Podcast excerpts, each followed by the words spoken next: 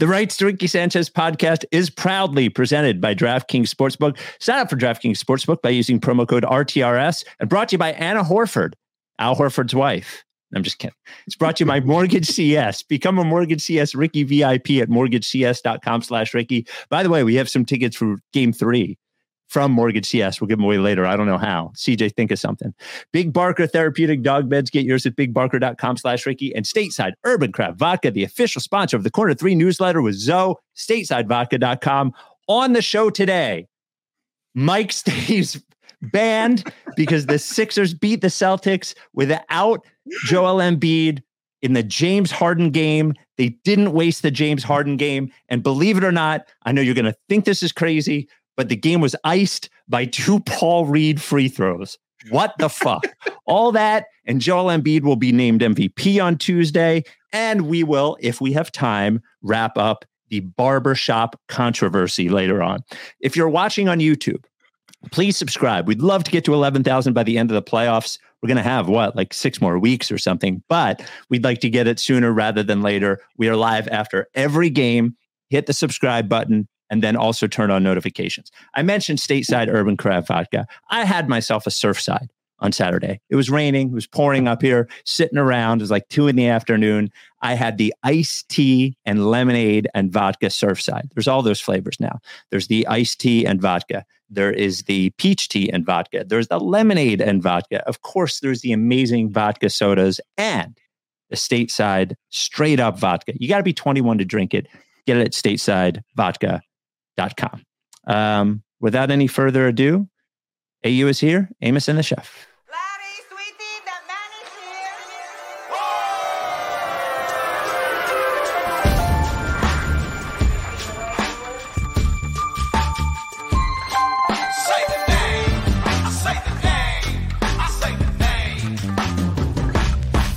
We were right, y'all.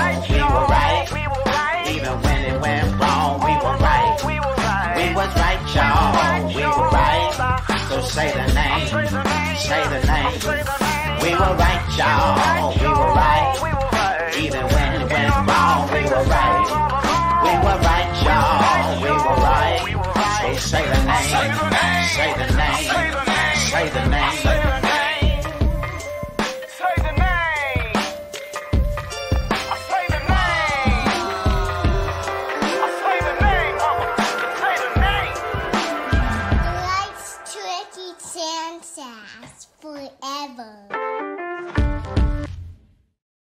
Welcome to the Rights to Ricky Sanchez podcast. I'm Spike Eskin, along with the guy that is co-hosting the podcast until the Sixers lose.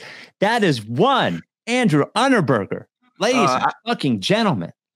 I'm just gonna be laughing this entire podcast. I'm just gonna be giggling into this fucking microphone for an hour and a half, two hours, three hours, however long we're doing this thing. Like I, I'm, I'm just, I'm, I'm punch drunk. I'm, I'm, I'm, I don't even know how to process what I just saw.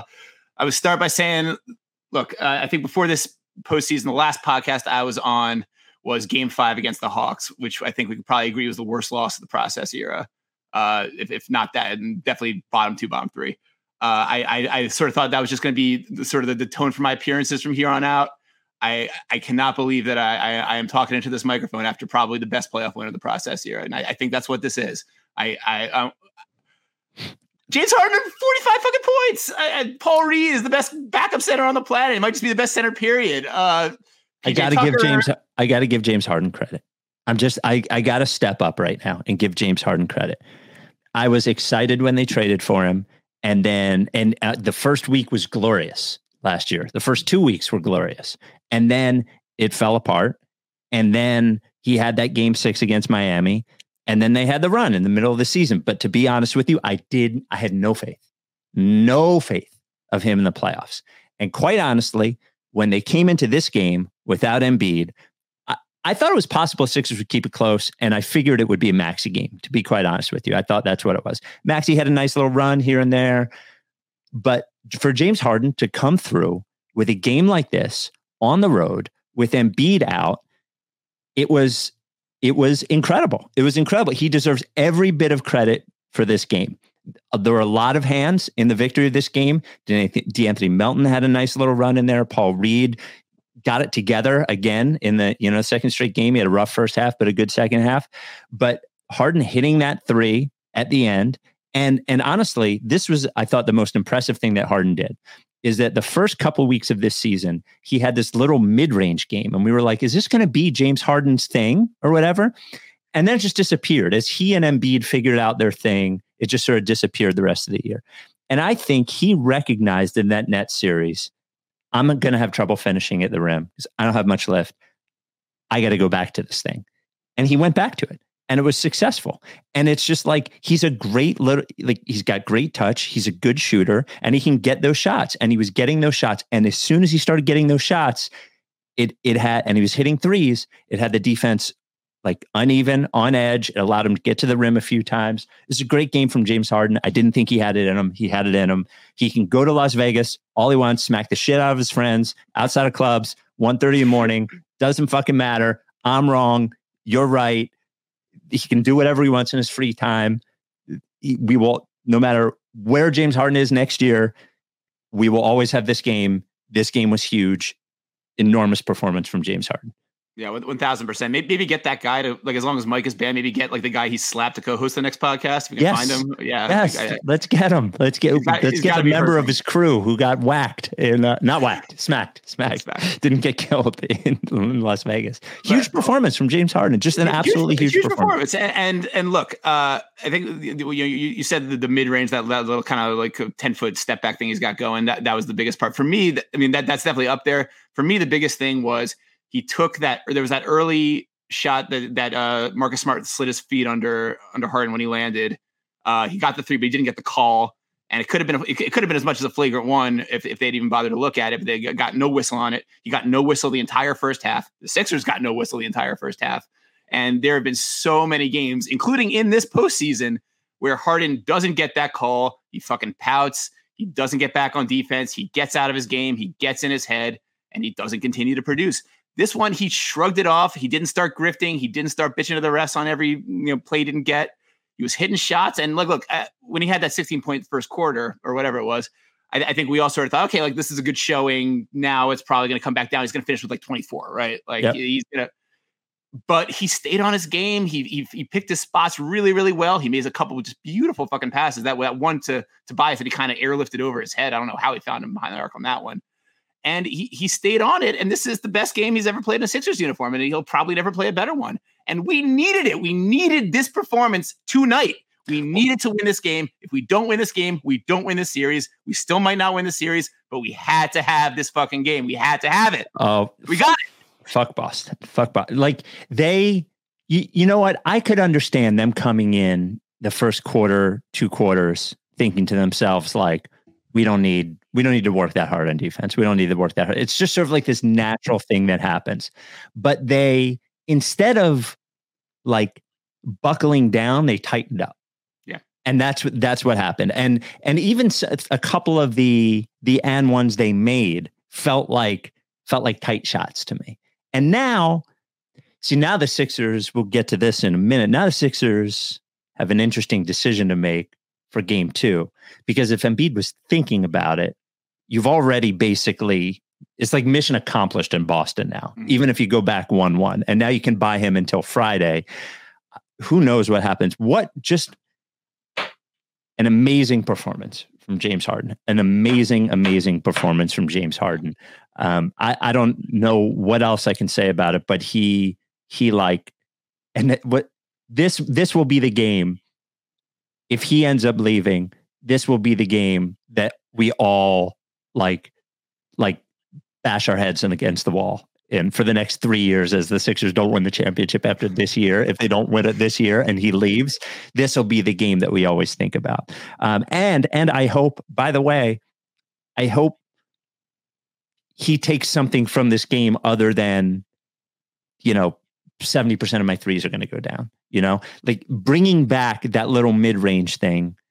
It, it's a little bit harder with Embiid there, but bringing back that little mid range thing, I think, could be really effective for him for the rest of the season. Mid range can be effective when you're playing in the playoffs, and uh, and I hope it sticks around. I hope it sticks around.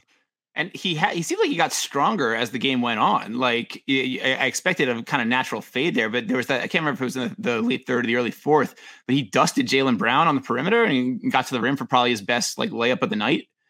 That that was unbelievable, and, and that that was the thing we didn't see at all in, in the Brooklyn series, and that was the the thing that and, and like look he got he got lucky on some shots for sure. He got a couple bounces that, like, I, I really think he was kind of cashing the karmic check of all those layups that, that, rimmed off in that in that game four in Brooklyn.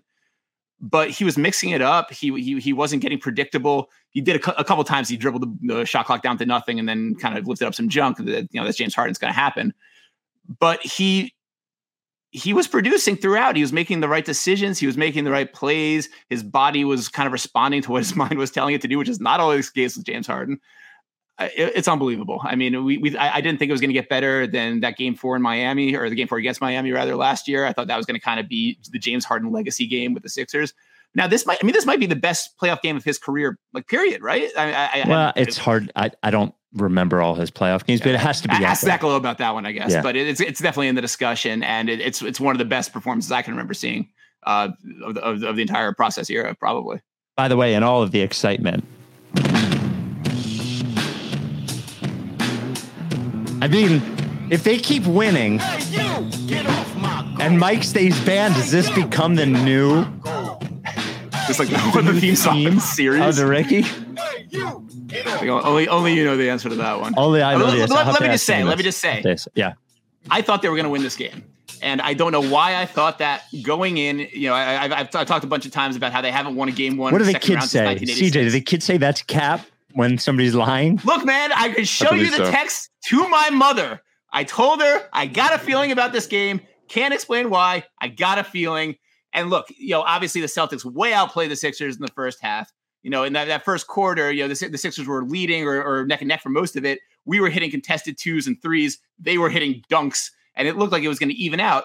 Then at halftime, you look at the, the Celtics are shooting 73% of the field. They're only up by seven. Yeah. You, you, knew this. You knew they were going to tighten up. Paul Reed came. I mean, we're going to talk a lot about Paul Reed. I'm sure he came alive at the end of the second. He was unbelievable. He changed the game defensively in the second half, and it just it, this is this was the blueprint against Boston. You kind of hang in. You go shot for shot with them down you know into the third and into the fourth, and then eventually they get tight and they fuck it up. And and we saw that against Atlanta. We saw that a bunch of times in the regular season. We saw it tonight. Like the, the, this was always a winnable game, even as bad as the Sixers looked in the first quarter. And I know a lot of people were writing off the entire series, and I don't blame them for doing that. That was a bad, bad fucking first quarter. But they ended it only down seven. They ended the half only down around seven. And they were they stuck in the game and eventually they broke through. And, and that's what you got to do against the Celtics team. And we'll see Embiid in game three, probably. All right. So it is your we don't have Vegas Mike here. Do we have the Vegas? We don't have Vegas Mike, but we do have Vegas AU. All right. Vegas AU. Oh boy. On the, I'm looking at the DraftKings Sportsbook app right now. Game two. What do you think the line is of game two? So game game one, the line closed at minus 10 and a half. Celtics minus 10 and a half. Say minus eight and a half. Wow. Do we do we need Vegas night Mike at all? it's minus nine. It is actually right, it is minus right. nine. And then the price to win the series. So this oh, is quite a jump. The Celtics before game one at DraftKings Sportsbook were minus 500. The Celtics now are minus 190. Now they're still the biggest favorite in, in, the playoffs right now, but but it cut it in half. DraftKings Sportsbook, an official sports betting partner of the NBA. New customers use code RTRS Make a $5 bet and score 150 bucks in bonus bets instantly. Plus, everyone, even you, can get a no sweat same game parlay. I, I tried a same game parlay today. Did not nail it, but I feel good about it anyway. I think the odds, I think it was like plus 2,000, whatever. Every day during the NBA playoffs. Open up the DraftKings Sportsbook app, opt in, place the same game parlay on any NBA game. If you lose, they'll give you a bonus bet back in the amount of your initial bet up to 10 bucks. Download the app now, sign up with code RTRS. New customers make a $5 NBA bet and score $150 in bonus bets instantly only at DraftKings Sportsbook with code RTRS. Got to be 21. See show notes for details. Is it 18 or 21? 21, most eligible states. See show notes for details. I got to get that down straight. Sorry, DraftKings. Who do we talk about next? So this was an interesting game because Harden was really good the entire time, essentially. But then there were like little stretches of someone coming through. I think most notably, Anthony Melton had a stretch in the first half where he hit, I think, four threes. And then in the third quarter, Tyrese Maxey like showed that burst and and it was nice for him to have a good game, especially because he has struggled against Boston so much. I think he was averaging eight points a game coming into this against Boston this year, or something like that. So I thought I thought the contributions of those two guys, and plus, and we'll throw this guy in there. We had a couple of um, uh, Tobias Harris going going to work. Um, you know, give me the ball and go to town to buy Tobias Harris. Just I, I but I thought specifically Melton and and Maxey had really important roles in big buckets. When the other team's shooting 70%, you can't just have one guy scoring, and those two guys were huge. Yeah, let's start by talking about Melton because I, th- I, don't think we mentioned him at all after Game Four in Brooklyn. He was great in that game too. In the second half, he he had like uh, like 14 in the, the fourth quarter, something like that. Hit a, a ton of big shots that kind of kept them in that game too, and helped them pull away. And then yeah, we we probably lose this game. But this game's probably over in the second quarter without Anthony Melton tonight. Like he, hit I think four threes in that in that second quarter. Yeah, and not like like clean looks, but not easy looks. Like looks where you know the defender was closing in on him. He was maybe tilting one way or the other like a, lot of them in, in kind of quasi transition, and he was just knocking them down. And, and that was he's like the one guy of, of our non stars that I really had faith would show up in this series. You know, he he showed up in most of the big games so far this in this regular season. Obviously, he's had some cold and hot stretches here and there, but he, he's a gamer, and you, you, you trust him to show up in a game like this. And look, he didn't do much in the second half, aside from I mean, a couple good defensive possessions here and there. But all we needed for him was that was that big scoring output in the second quarter, and we, we, we got it from him. We really, we really, we really, really needed it. Sorry, I'm trying to tell, T- trying to talk to CJ about how to give away the mortgage CS tickets. I'm just instructing him right. in the right way. Oh, um, should, I move, should, I move, on to Tyrese in the meantime? No, no, no, no, no, no. Uh, go ahead and do it. Uh, Melton was throughout the year there has been a great deal, some earned, some unearned, of Daryl Morey slander. You know, some earned, some unearned, some fair, some unfair. The, the Anthony Melton pickup seems like a fever dream. Yeah. You know, like you could give him credit for the the Danny Green pickup was a good one, right? Danny Green was an important player on this team. But it was almost like, of course, we get this guy when he's like three years away from retirement or whatever. We don't get the prime. Ver- yeah, we don't get the we don't get the prime version of this guy. Getting De'Anthony Melton at this point in his career for this specific team was was absolutely huge. And De'Anthony Melton, both defensively and offensively, has been an enormous enormous, enormous win. And that was a huge trade. I know we lost uh, Mike's boat, David Roddy, in the trade, and I, I, can understand the pain with that. But De'Anthony Melton was a necessary trade, and it was a really good move from Morey, who has been sometimes rightly, sometimes wrongly criticized for his his moves so far this year. You know, when you say sometimes wrongly, you think, "Wow, is Danuel House even on the team?" Like you think about that, you're like, "Wow, we're paying him six million dollars. That's pretty crazy." but the De'Anthony Melton trade was great. Okay, on to Maxey. Go ahead. Yeah, I, it's look, on you. I mean, t- kind of a frustrating night for Tyrese in a lot of ways. Like, he, I think he was two of nine, two of 10 from three, and a lot of their shots looked like they were good until they, they just kind of rimmed out. Uh, so I, I, think his his final stat line probably isn't going to look as good as it felt in real time, but he kind of lifted us out of the mud in the second and third quarters and he had a couple of those like super high kind of Steph Curry style layups at the rim that like th- that's definitely something that we haven't really seen from him before, at least haven't seen efficiently. W- wish he had a little bit more of that in between game, the the sort of you know pull up and, and turn around from, from 12 to 15 feet that's still not really going for him. And you, you hope that more of the threes are going to drop as the series goes. But he made so many gutty plays. He made huge plays on defense too. Like we didn't talk a lot about his defense in that Brooklyn series. It's not like a, a, a real top of mind thing. And he still gets burned on occasion, especially when he gets matched up against like a Tatum or a Brown. But he can hang much better than he could earlier in the season. And he makes plays. He he gets in passing lanes. He gets his hand on balls when, you know, on drives and he, he obviously made the biggest defensive play of the game tonight. Although the, he kind of got thrown the ball there, it was about the easiest pick six you're going to get in the NBA. But you know, he was there and he was opportunistic about it, and he he got us the go ahead bucket there, and he was he was he was unbelievable, just just sort of hanging in, fighting, you know, fighting against a, a team that's been a really tough matchup for him all season, all of his career. Really is a really long team, really tough team for him to sort of find the angles against. But he came up big, and again, the the, the final shooting line probably won't reflect it, but it, we needed all of his points tonight, and got got those free throws at the end, and he was huge. Can I just say fuck the Boston Celtics and they're horrible fans? You know, I know this is not related. Oh, and by the way, fuck Malcolm Brogdon for stealing the rookie of the year. And we never got revenge on you. And that ridiculous pass and then watching Maxey go to the other end was was revenge for that. So fuck you.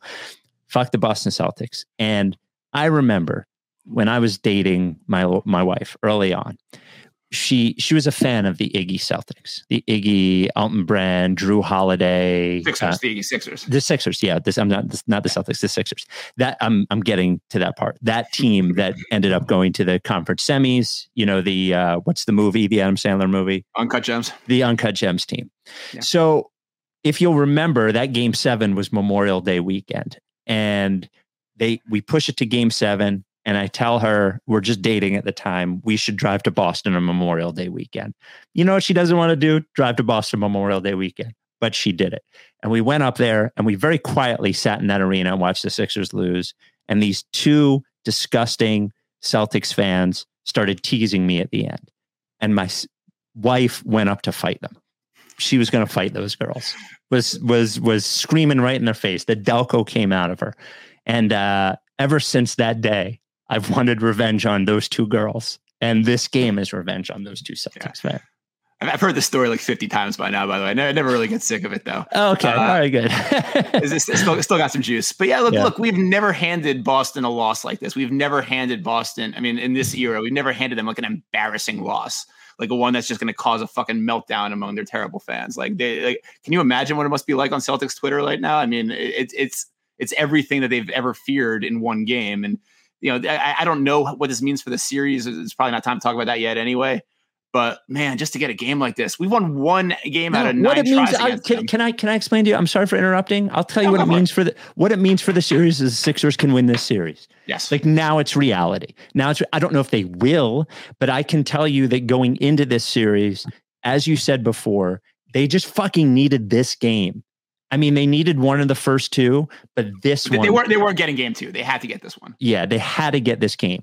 And they can win the series now. Will they? I don't know if they will, but the what what this game means is the Sixers can win this series. And and they have bought themselves time and they've bought themselves a little bit of wiggle room with Embiid out. Now, like we will talk about the Embiid thing a little bit later.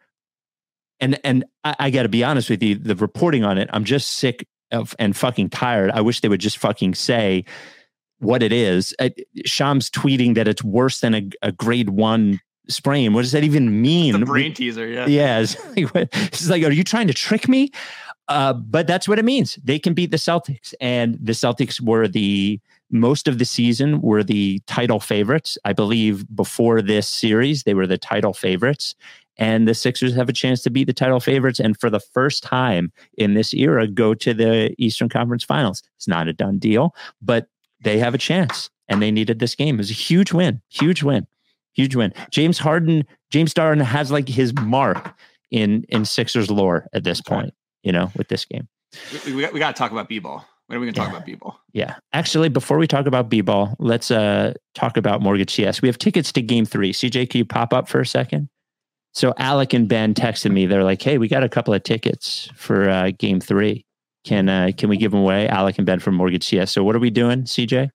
Yeah, so I would share my screen, but Twitter is not working on desktop right now. So I just tweeted it out. We got a tweet up. Okay. You like and retweet.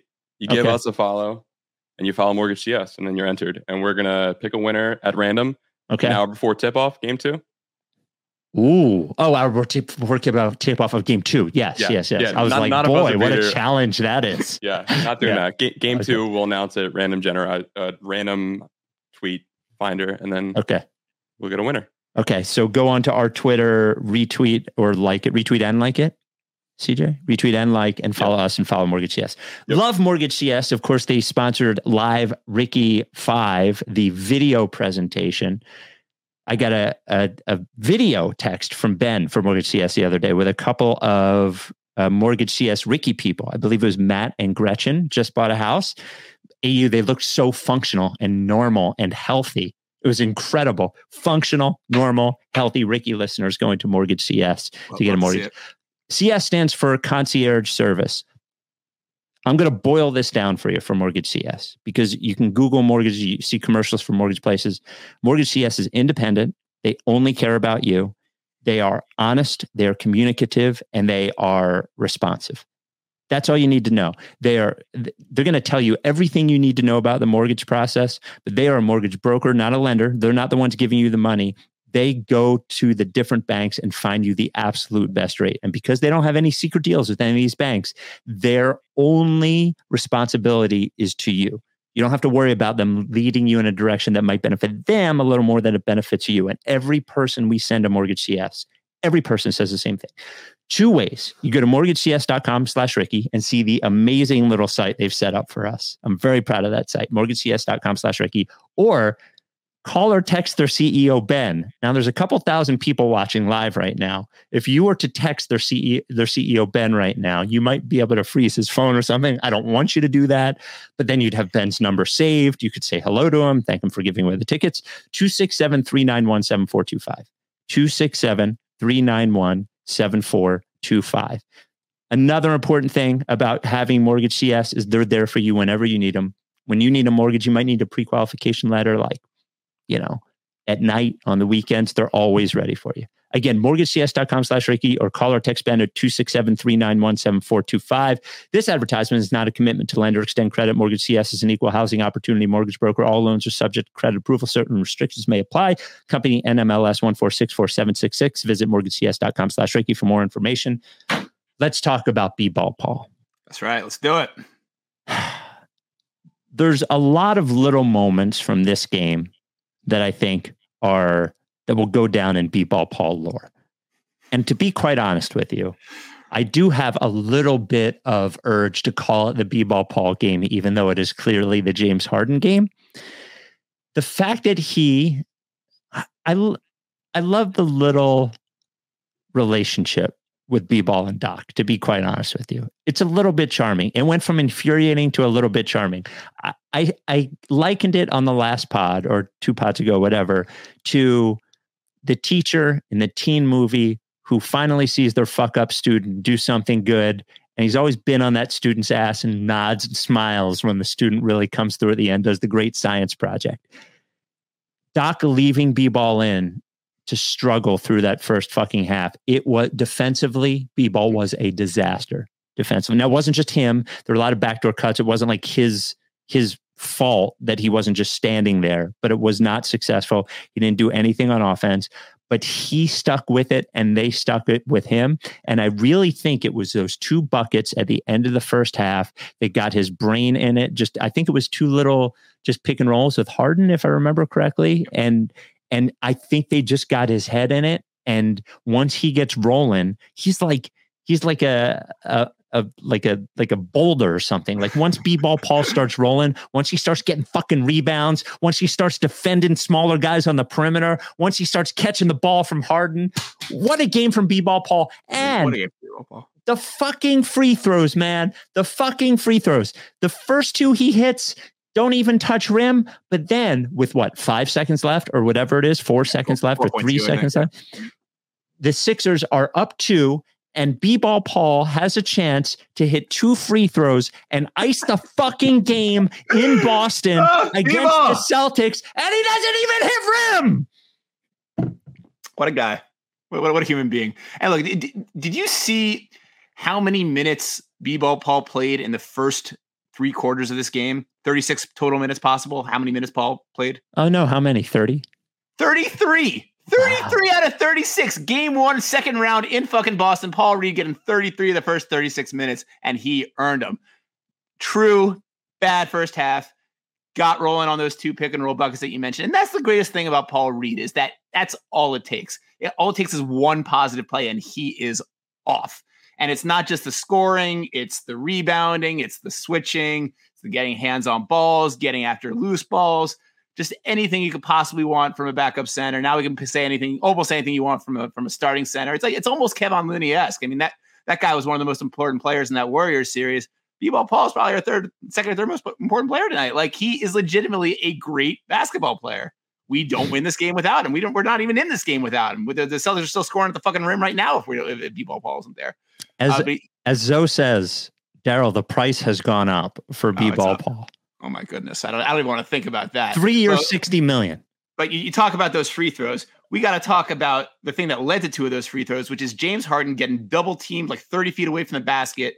Most crucial possession of the game. He fucking passes it to B ball. Wide open runway, gets to the basket, gets fouled.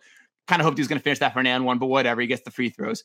But B Paul Paul getting like the most important look of the game from the guy who just wouldn't pass him the ball like two months ago, maybe like four weeks ago just uh, a, a guy was persona non grata in the half court as far as James Harden is concerned. Now he's trusting him in the most important possessions of the game. I unbelievable performance, and you knew it was coming. You knew if Doc could just stick with him for long enough, he was going to have that breakthrough moment, and it was just going to get better and better from there. And yeah, yeah, he's got that that that, that boulder in him. I don't know. He he he starts rolling. Look out! Unbelievable. B-ball Paul, what a guy. His name is literally the name of the sport. I mean, that, that's what it is. And, and uh, another thing, no foul trouble.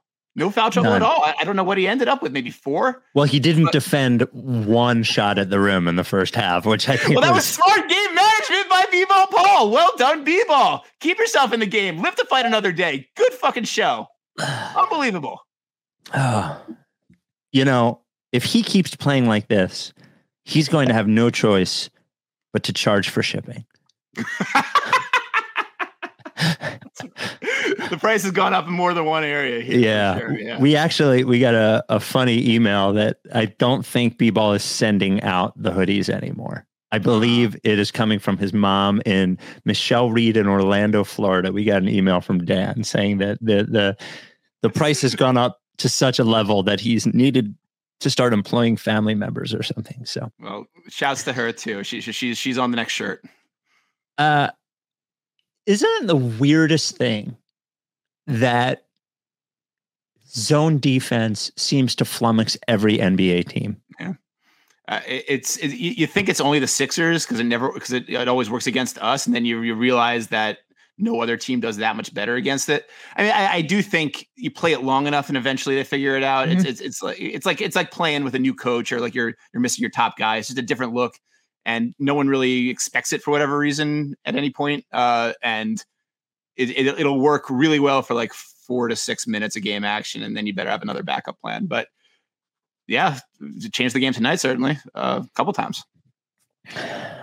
Tobias had a couple of nice buckets, was pretty brutal defensively in the first half, but did have a couple of nice buckets, I think. He's he is when they don't have Embiid, he is like actually kind of crucial because you need him for like six to eight possessions where he goes and gets you a bucket. And the one where he like ran in circles with Horford in the middle of the lane, somehow, somehow stretching three and a half seconds of shot clock into nine seconds. There's I don't know how he he ran so many times in circles there to do that. Shout out Anna Horford, Al Horford's wife. That was a big bucket from Tobias Harris. Yeah, uh, and that was like the classic, like you know, he still has the ball in his hands, the shot clock goes off, and and like we're just going back on defense, wondering what the fuck happened. He also hit like a couple really, really clutch Big uh, threes. catch and shoot threes. Yeah, Yeah. that one at the end of the first half was really big, uh, and then that, that one I previously mentioned off the uh, the airlifted Harden, you know, kick out to to the top of the arc, really huge, uh, and and did kind of hang with Tatum. I think on a couple really big possessions in the second half defensively. You know, no nobody really played great on defense tonight, probably on either side. But I would say he he's probably you know he's on the better end of the Sixers in, in this one. And I, I think I would be remiss if I did not mention that this game changed in the first possession. This, this is in my second notes, half. by the way. I I, I, I put it down there immediately. I, I, I was wondering if we were going to get to it at all, but yeah. the- first possession of the second half where PJ Tucker announces his arrival to the basketball game, steals it, and then I think gets an offensive rebound right on, on the next on the shot on that possession. The guy just does the little things. He's a winner. They win another game where he scores zero points. He affects the Oh, game. boy. He's tough. It it is impossible, impossible to ignore the fact that they show more resolve this year with PJ Tucker on the team than they ever have in the entire process year without PJ Tucker on the team. So I, I, I want to talk a little bit about the bench and sort of Doc's usage of it because it was kind of a weird game from that perspective. Like he didn't really seem to trust Jalen McDaniels, did seem to trust George Niang for no clear reason that I could tell. And I thought this was a really obvious game for Shake to get some minutes, and he never saw the floor at all. No, he's he's Oh. buried. He's buried. what, what, what do you think's going on there? And then like, like what, what do we even like? uh, Do you just kind of play six guys and you steal minutes here and there and, and, I and just- hope they I just I think he's at this point he's got the guys that he can trust to be where they're supposed to be when they're supposed to be there. It's not a And lot of I- guys though, especially without Embiid. Well, it's but it's he's he played eight guys tonight, right? And he normally mm-hmm. plays nine, and and that the, he didn't have Embiid. I just don't think he trusts those other guys.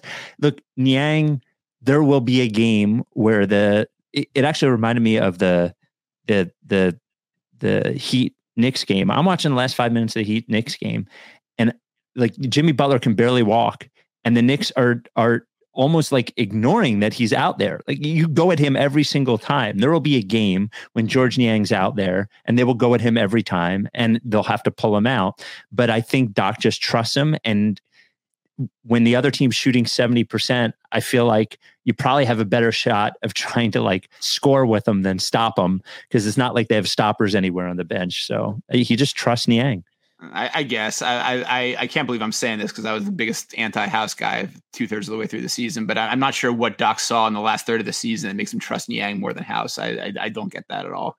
Wouldn't you Uh, trust Niang to hit a big shot more than you t- trust House to hit a big shot?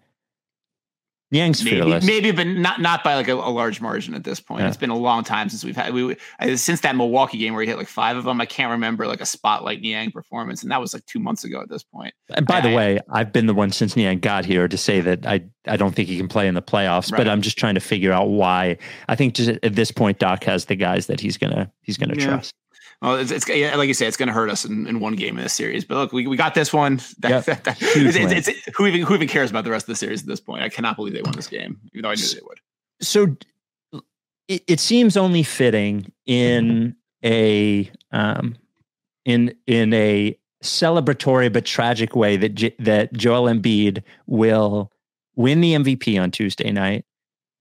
The day after the Sixers might have their biggest playoff win, one of the biggest playoff wins of the process era, which he didn't play in because he was injured. A couple of headlines on this. First of all, I'm over the guessing and the reporting and the the I know every reporter is trying to do their job. We even talked to we even read quotes from the Kyle Neubeck article talking to a doctor about what a it's nice to know what an LCL sprain is, but the guessing as to when he'll be ready, it's just and the reporting on it from mm-hmm. everybody, from the leaks to the guessing to everything, it's just fucking dumb. If he is healed enough, he'll play. And the team should be a little bit a little bit more clear about what everything is, especially if they're going to leak stuff. Why is Shams saying it's worse than a grade one sprain when there's clearly three grades? Just say whatever the fuck it is. All of it. And by the way, it's not like I need to know. I don't need to know. I just, I just selfishly want everybody to stop talking about it because I don't think it's compelling. I don't think it's it's interesting to debate. I don't think it gets us anywhere. I think it's just fucking dumb. And and the other thing I would say is that if you expected him to play in this game, knowing everything that we know about Joel and then everything that we know about this specific injury, deciding that you believe it is the least severe and he would come back at the shortest end of the least severe um, diagnosis is like crazy. Mhm. And and this is a knee sprain is just what kept Paul George out for five weeks. You know, um, this is a, a four to six week injury. So I hope he's able to come back. He will come back if he can. It's a sh- it's fucking awful that it happened. It's awful that like this series is now marred by that.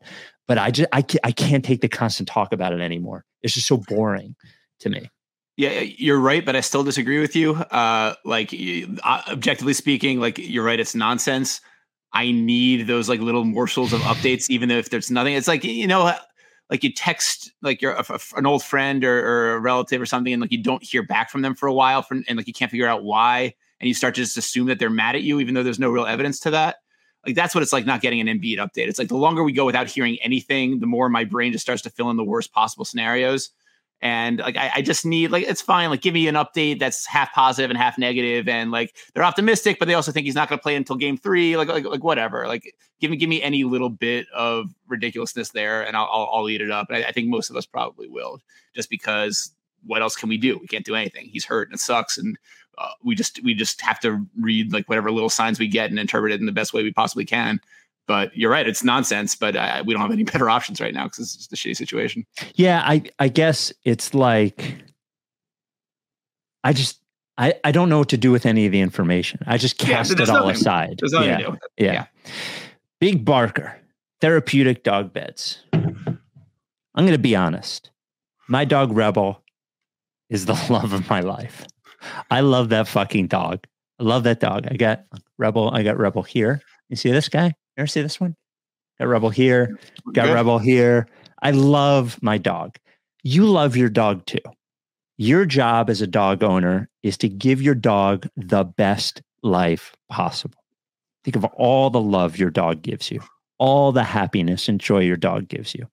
If you don't have that dog sleeping on the best possible bed, the most the dog the bed that keeps your dog the healthiest, you're fucking up dog ownership. You're just fucking it up. Bigbarker.com slash Ricky. Go to bigbarker.com slash Ricky. You go there. You not only get the Big Barker dog bed, which is the best dog bed on the market, the only dog bed proven by Penn Vet to improve your dog's health, joint stiffness down, quality of life up, pain severity down. You not only get that, but you get two processed pup patches and you get the, you earn the right to send us a photo of your amazing pup on the Big Barker dog bed, and we put him in the process pup gallery. Rebel sleeps on a Big Barker has for a number a number of years now, and I am proud that we have Big Barker as a sponsor. All you need to do is look at the pictures, and you can see the difference between Big Barker and every other dog bed. Every other dog bed is a pillow. Big Barker is a real mattress. Real mattress.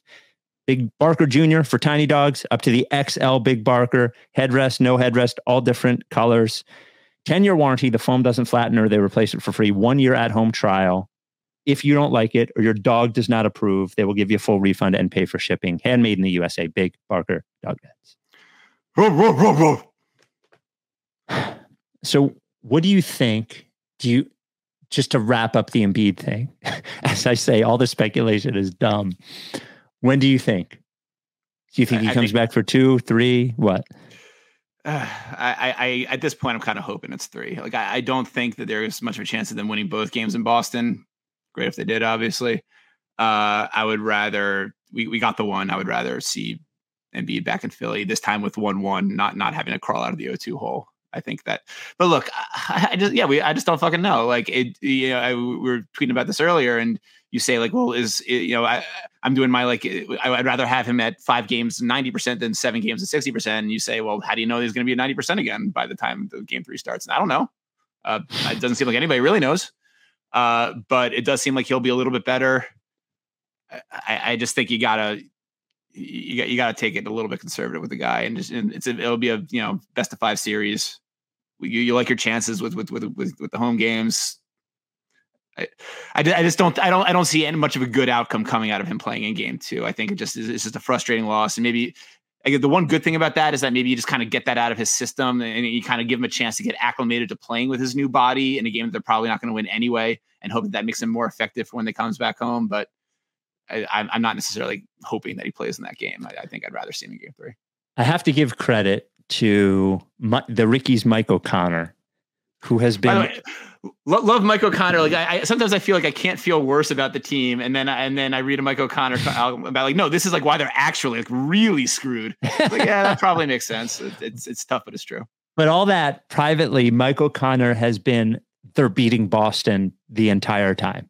Uh, it, he said today, even when I, I told him the, I told him, look, earlier today we we may have gotten a little info that we were we were pretty sure that Embiid was not playing tonight. And I was like, hey, Embiid's not playing. He's like, um, he complained about the injury, but then he was like, I don't care. The Celtics are this is it, Michael. I'm I'm sorry, Mike. I'm sharing your text messages. The Celtics are soft losers.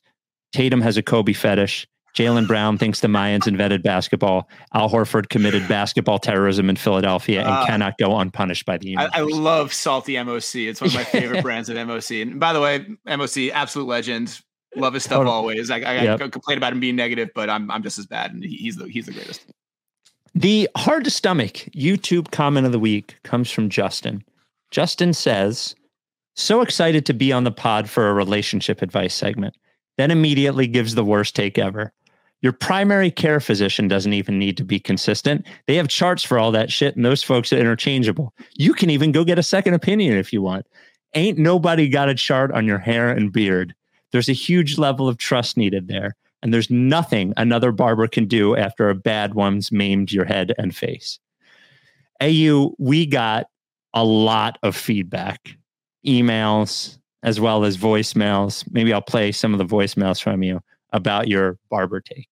To catch Maybe. everyone up, we got an email essentially saying that somebody had a regular barber, they switched to another regular barber when the first regular barber doesn't spend as much time at home and was thinking about cheating on the new barber with the old barber and not telling the new barber.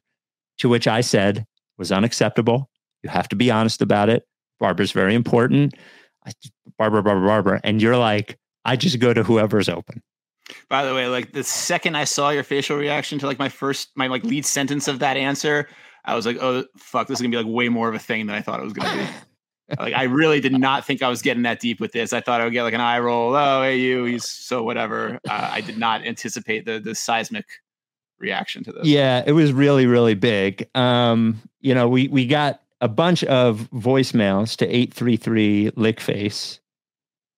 Hey guys, just at work. Uh, It's Nick from Australia here again. Just uh, heard AU's take on the barber thing. And uh, I got to say, that's one of the most messed up things I've ever heard. I mean, I'm Australian, we do some weird things, but this guy just going, yeah, just go to whatever barber. I've got several barbers. I'm just going to like go to whichever one might be open and walk in and just going, yeah, do whatever to my head. You know this better than me. that's just stupid. That's like if I went into a cafe and they say, "Oh, what would you like to order?" and I say, "Oh, I don't know, man. You you know you know coffee better than me. You just this is do, the I, movie would say this by the way. where they spin a little thing around and then they decide, "Oh, you're based on this thing. You know, I know what chocolate you're going to like." No. This is a situation where you go in and you say, "Cut my hair like this," and they say, "Okay," and then you give them some stupid amount of money afterwards for cutting your hair off. It's ridiculous. Other than that, AU's actually been pretty awesome on the pod. Uh, keep Mike banned. Um, but uh, yeah, he's clearly a psychopath. But Just got a little bit further in the podcast, and now CJ's on there going, yeah, yeah, I agree with AU. I, I, I think, yeah, your first available barber, blah, blah, blah. What the heck?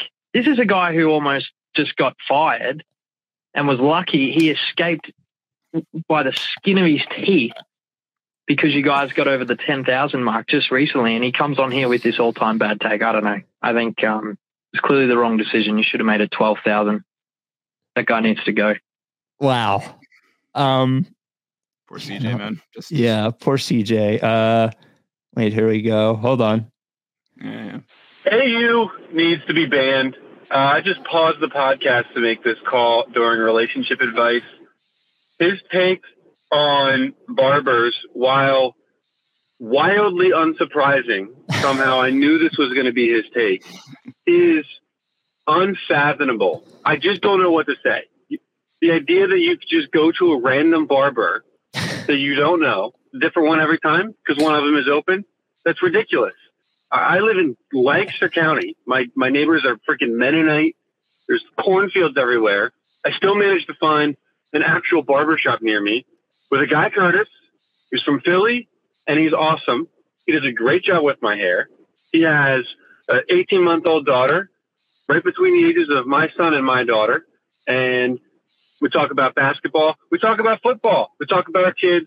We know each other's names. I, I don't even go to the same barber shop for a different guy if he's not there. When he's not around, I can't get my hair cut. That's just how it works. AU, banned. Banned. Craig from Lancaster again. Uh, DJ, what the hell? I should have listened more to the podcast for my last call. Uh, DJ, Russian roulette with a barber? Mm, just load the gun the rest of the way. Just do it. The Russian roulette thing may have been a bit of a violent metaphor on my part. Um, so, CJ, I, I just meant the haircut. I, you don't. I don't want you to die, um, but you should be fired. Anyway, love the pod. And and they just kept. I wonder how long. Uh, Hey guys, we is- got we got. The, I think we got seventeen. Uh, like 17. ban AUs. Yeah, I could play them all in a row if you want me to. So no, that's okay. Thanks. I, I appreciate the offer. But look, first we off, several emails. Do you have any any any thing to say for yourself? Well, first off, thanks again to CJ for jumping in on my defense. I'm sorry that it apparently Mm-hmm. has cost you dearly uh, in the estimation of some of these some of these uh, listeners or whatever. So look, the take is the take. Obviously, I didn't anticipate it being so inflammatory, but I couldn't walk it back at this point if I wanted to. Yeah, It is generally how I feel about haircuts, Mhm. whatever. Uh, what I did get wrong, and what I do actually sort of want to apologize for, is implying that it's a take that anyone else in the world should necessarily have. It's my feeling, and I did hear from plenty of people who actually did agree with me, and I do appreciate that. Uh, but I also heard, as you certainly have, that you know a lot of people didn't agree with that, and I don't want to don't want to deny the, val- the validity of these people's relationships with their own barbers. I know that for a lot of people, the barbershop is sacred. You know, particularly plays a very large role in a lot of black communities. I respect that. It's not unfamiliar to me. It was stupid of me to act like it was. No, you, Should that's it. Look, Okay. keep- let me keep going. I just right. what I did, what I should have said is that I personally just can't relate to any of it. I hate getting my hair cut. I always have. It's it's a it's a stressful, emotionally trying experience for me. I have a weird relationship with my hair that I've had for several decades now. You know, it, it used to be long and beautiful. Now it's thin and short and terrible. I hated getting it cut then. I hate getting it cut now. Uh, and going to the barber for me, it's it's really like going to the dentist. It's like a very distinctly unpleasant experience. Just looking to get through it as quickly and painlessly as possible. I'm clenching my teeth basically the entire time. It's not a knock on any of the barbers I've had who are generally very nice people, very professional people. Try to tip them well, but and it's also not a, comment against anybody who does get like a joy or, or satisfaction or any kind of like connection through their haircut or the barbershop experience in general. It's just never going to be. wow, a statement. You've you've really ended this entire topic by making such an emotional statement. But look, look, I'm still going here. So just let, let, let me finish. All right. Uh, look, so I'm, I'm not judging anybody for their personal feelings on this matter. Uh, people want to get their hair cut more often than I do, more than you know once every couple months. I respect that. You probably should. But I just asked, you know, to hopefully not be judged too harshly for my own personal feelings on the matter. Want to keep the relationship, you know, polite and formal business exchange. That's all I'm willing to sign up for, really. Uh, and just for the record, I do still think it's kind of insane uh, for your spouses, like if your spouse to like challenge your fidelity by like trying to get you to cheat on their barber as like a relationship stress test. If, if that is actually what that woman was I don't- asking, I don't think it that's what- wasn't. No, I don't think I got a follow up email. I don't. I don't think that's what he was just being. All Funny. right. Yeah. Because that's just strange. If, that, if that's the case, that's just that's just weird. You can't convince me otherwise on that. But uh, No. to anybody else, uh, the guy who asked the question, do apologize for being dismissive, making it seem like this opinion everyone should have. Just me. I'm just weird about hair stuff. I say, you know, love your barber, be faithful to your barber, uh, invite them to your wedding. It's all, all good by me. Okay. Rights to Ricky. Wow, what a, a statement from AU. Rights to Ricky Sanchez at gmail.com. This came from Alex. Hi, Spike, Mike, and CJ, even though Mike is banned. After years of introspection, I think I'm now comfortable with my bar for success of this team, and that is valiance in round two. My deep existential crises with this team have not come from losing. They've come from losing embarrassingly, from star players checking out and shrinking from the moment. My investment in this team throughout the regular season can only be paid off by valiance in this round two. I would love for us to win, but I need us to fight. Whoever is the leader on this team needs to shake the fucking foundation right now. What is your actual bar for success this year? Thank you for being there. Sorry, can you repeat the first part of that question? I'm still reeling from the. Uh, He j- he just wants to know here. what your real bar for success is.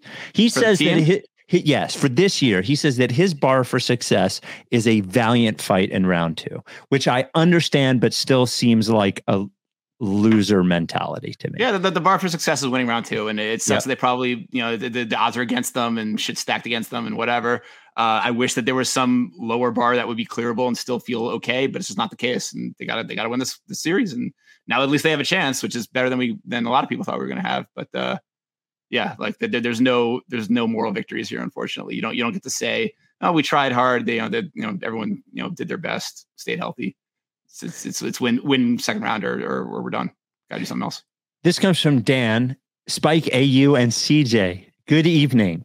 After game one, I purchased an Out the Mud hoodie from local entrepreneur B Ball Paul Reed and would like to report on my experience. One, during the third quarter of the first B Ball Paul game of the postseason, I DM Paul. He replied exactly 21 hours later. Two, in Keith 91111 Pompey's January article on Paul's business, he affirmed the business was booming. Medium hoodies in green were sold out. I am here to report the colors blue, purple, green, red, and pink are all sold out in medium. That's right. The only color available for the average frame is black. No word on when this supply chain issue will be resolved or if Paul is purposely holding back these colors to create more demand. Three, on Wednesday, B Ball Paul sent me tracking, and upon checking, I found the package was already outside my door. The return address on the package was a Michelle Reed of Orlando, Florida, who appears to be the mother of B Ball Paul. And so I asked basketball question 0.5 over under. De'Anthony Melton game started by in the Celtics series. And non-basketball question: Does B-ball Paul pay his mother to ship his hoodies, or does she do this as a favor to her as her to her son for free? We'll do the non-basketball first. I think she's in on the business and she gets a cut of the profit. Yeah, she gets a percentage for sure. I, I don't think he's like playing paying her like an hourly wage, like have her fill out a, a W two or whatever. But uh, yeah, she's she's definitely getting something out of the deal. I, I would hope so. Anyway, B, B-ball Paul's a, a giving soul, and he wouldn't want to you know leave his mother you know working for nothing there. Do you And think the De'Anthony Melton will start a game in the Celtics series? Sixers Adam was theorizing this that that he you could see a PJ Tucker at five, De'Anthony Melton game Ugh. rather than uh, I, you're gonna have to stop it. Well, but why would you in this series? Like I mean, we, we, we've seen now B-ball Paul. At the, I mean, he, he was a plus. I don't know something for the game. I, I don't know why you would go away from B-ball Paul at this point. Once Embiid comes back, it's a moot point anyway. Uh, I I don't I don't I don't I don't see much chance of that happening just because Doc is pretty staid with his with his lineups when he when he gets locked into him, he doesn't really deviate from very often. But yeah, I mean, I would take a I would take one De'Anthony Melton over PJ Tucker game, sure, if, if, if that happened. If we can go the three guard lineup and do the three of them and, and Toby and, and Joe once he's back. But I, I definitely don't want I, I don't want PJ Tucker starting at the five at any, at any point in the series. I'd rather him not play at the five at all if, if it was possible. Eight three three lick face is the voicemail number. Hi, Spike, and uh, I guess whoever is sitting in for Mike today, because I know he's banned from game one. But my name is Jackie, and I'm just calling because I saw yesterday when the Sixers tweeted out their pictures of them, you know, boarding the plane and packing up, getting ready to go. James Harden was wearing his expensive pain hoodie, which is the same hoodie that he wore to the Eagles home opener last season, where they proceeded to stomp on the Minnesota Vikings 24 to 7. Unfortunately, that does mean Sixers and six. So just wanted to share that. Let's go. The hoodie appears to be good luck. Let's go. What else is there to say, really? Any any comments on James Harden's outfit into the game tonight? I think he I think he was salty that he didn't get to go to the Met Gala. Like all celebrities really no matter what whether they're sports or music or movies or whatever, all they really want to do is go to this fucking Met Gala. I, I- I shouldn't say so much. I don't want to get locked into another take here. Whatever. the Met Gala, if, if you love the Met Gala, go nuts. Uh, clearly James Harden was was was feeling left out and he wanted to kind of get a couple headlines for himself. Did you see J.R. Smith's uh, tweet about James Harden's outfit? Yeah, that he's like the worst dressed rich guy he knows or something. Yeah, like the phrasing was even funnier than that. It was like the worst dressed, richest person, something like that. I Yeah. can't remember what it was exactly. It was a very good J.R. Smith tweet. Um, and I actually we're gonna add end on this question because I have a I believe what might be a, a shocking admission after this from Chris. Hey Spike writes Ricky Sanchez at gmail.com. Spike, hey Spike, CJ, whoever's filling in for Mike and Mike in, in abstentia. I wanted to weigh in on the barber debate from the last pod. Spike's argument was that the guy should go to the barber who is available year round, even though his barber is slightly worse than the barber who's available half the year. What Spike argue, Spike's argument basically boils down to is that for barbers, availability is the best ability, not actual barber ability. That leads me to my non basketball question. Would you rather have the Kevon Looney of barbers available all year and does a good but not incredible job, or the Joel Embiid of barbers for half the year, available for less time, but when they're available, they're the best at what they do? Spike, does this expose you that you have secretly been team availability is the best ability the whole time? It's a fair question. I'll be honest with you. Availability is a very good ability. and I was thinking about it going into the game tonight as Joel Embiid was not available. And I was thinking to myself, fuck, we have another series where this fucking guy is not available. I love him. I'm, I'm not, you know, I'm saying, I'm not saying this fucking guy, you know what I'm saying? And I'm just like, I've had this sneaky suspicion the entire time that availability is at least in the conversation for being the best ability. I Look- don't disagree. I would rather have, I'm going to be honest with you, for haircuts, I don't know if this is for every situation. I would rather have the Kevon Looney of barbers than the Joel Embiid of barbers. right. Well, I'm, I'm not going to weigh in on this one. Obviously, I'll, I'll let Mike take this if and when he's ever unbanned. He, he'll have opinions about your availability opinions. Let me ask you though: Was there any like pushback at all to your "Women Be Lion" take from the last podcast? Oh, are you just mad that you got all this hate and I didn't get canceled Just because I said that- that- women that be was- that was- lying? That was a very bad like '80s stand-up routine that you were dipping into there. I, I am no, I'm surprised. oh, I'm so sorry. I, I made a joke at the expense of when I'm so sorry, Just AU. saying. I'm so sorry. Please Oh, don't cancel me. Uh, No, That's all right. I, I'm going to have to answer questions about barbers for the rest of my life. I did not uh, get- he's on that one. do, do not do not um y- you know just because you have a lot of pressure on you doesn't mean you got to start shooting guns at everybody else i Fair got enough. Fair i enough. got no i got and i will repeat this i got no pushback the reason his wife thinks it's okay to cheat on the barber is because women be lying they Well- oh. lie that they're just they're more okay with it she, she just it's deceptive she seems no problem with it it says something maybe not about her i'm just that's the truth i did not get any we, we- we- we- on it. we got Abby in the comments saying women do be lying, so I, I guess it must be true in that case. women be lying that's all i'm lying. saying All right, fair enough. I be lying all right what a win What a win! Uh, I thank everyone for watching, listening with us. If you're watching on YouTube, please remember to subscribe. We would love to get to 11,000 YouTube subscribers by the end of the playoffs. And I would like to dedicate this episode of the podcast to Al Horford's wife, Anna Horford, who once appeared on the Ricky and is a huge Celtics fan. I'm sure she's going through it tonight. Al Horford's wife, Anna. what a win. What a win! You knew it was coming. I did know it was coming. I, I will send a text to you later to, to, to prove as much. But yeah, uh, look, this this was this was the shot, and I, I I don't know if you could say the series would be over if they didn't get it done tonight. But Do you think they're going to win the series? No. Oh boy. I, I I still can't quite get there, but uh, look, it's a chance. We'll see how Embiid looks in game two or three, and hopefully we see him sooner than later. And look, man, it's like like you said, it's a real series now. Like like now they can win this series. They can go to the conference finals. They can do the thing that they haven't done. This is already like un, uncharted waters for the Sixers. Like winning a game one. We didn't even talk about this. First time since 1986 they've won Oh, game yeah. one in the second round. Yeah, like th- th- this this is all very very new for the process era and it feels fucking good man i like it i'm into it I like this winning thing. I like this winning thing. I can't, you know, the last thing, last thing, then we'll go. I'm sorry, CJ. Uh, Sorry, AU. I'm sorry, me, who has to go to bed. Can't believe it's Monday. Fucking wired. I can't believe Harden hit that three at the end. That's the one I didn't think he was hitting.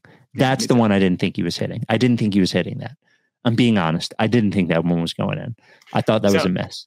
B- bigger shot between that and the Embiid three in overtime in game three of the raptor series last year Oh, the, the Embiid three, just because he's Embiid.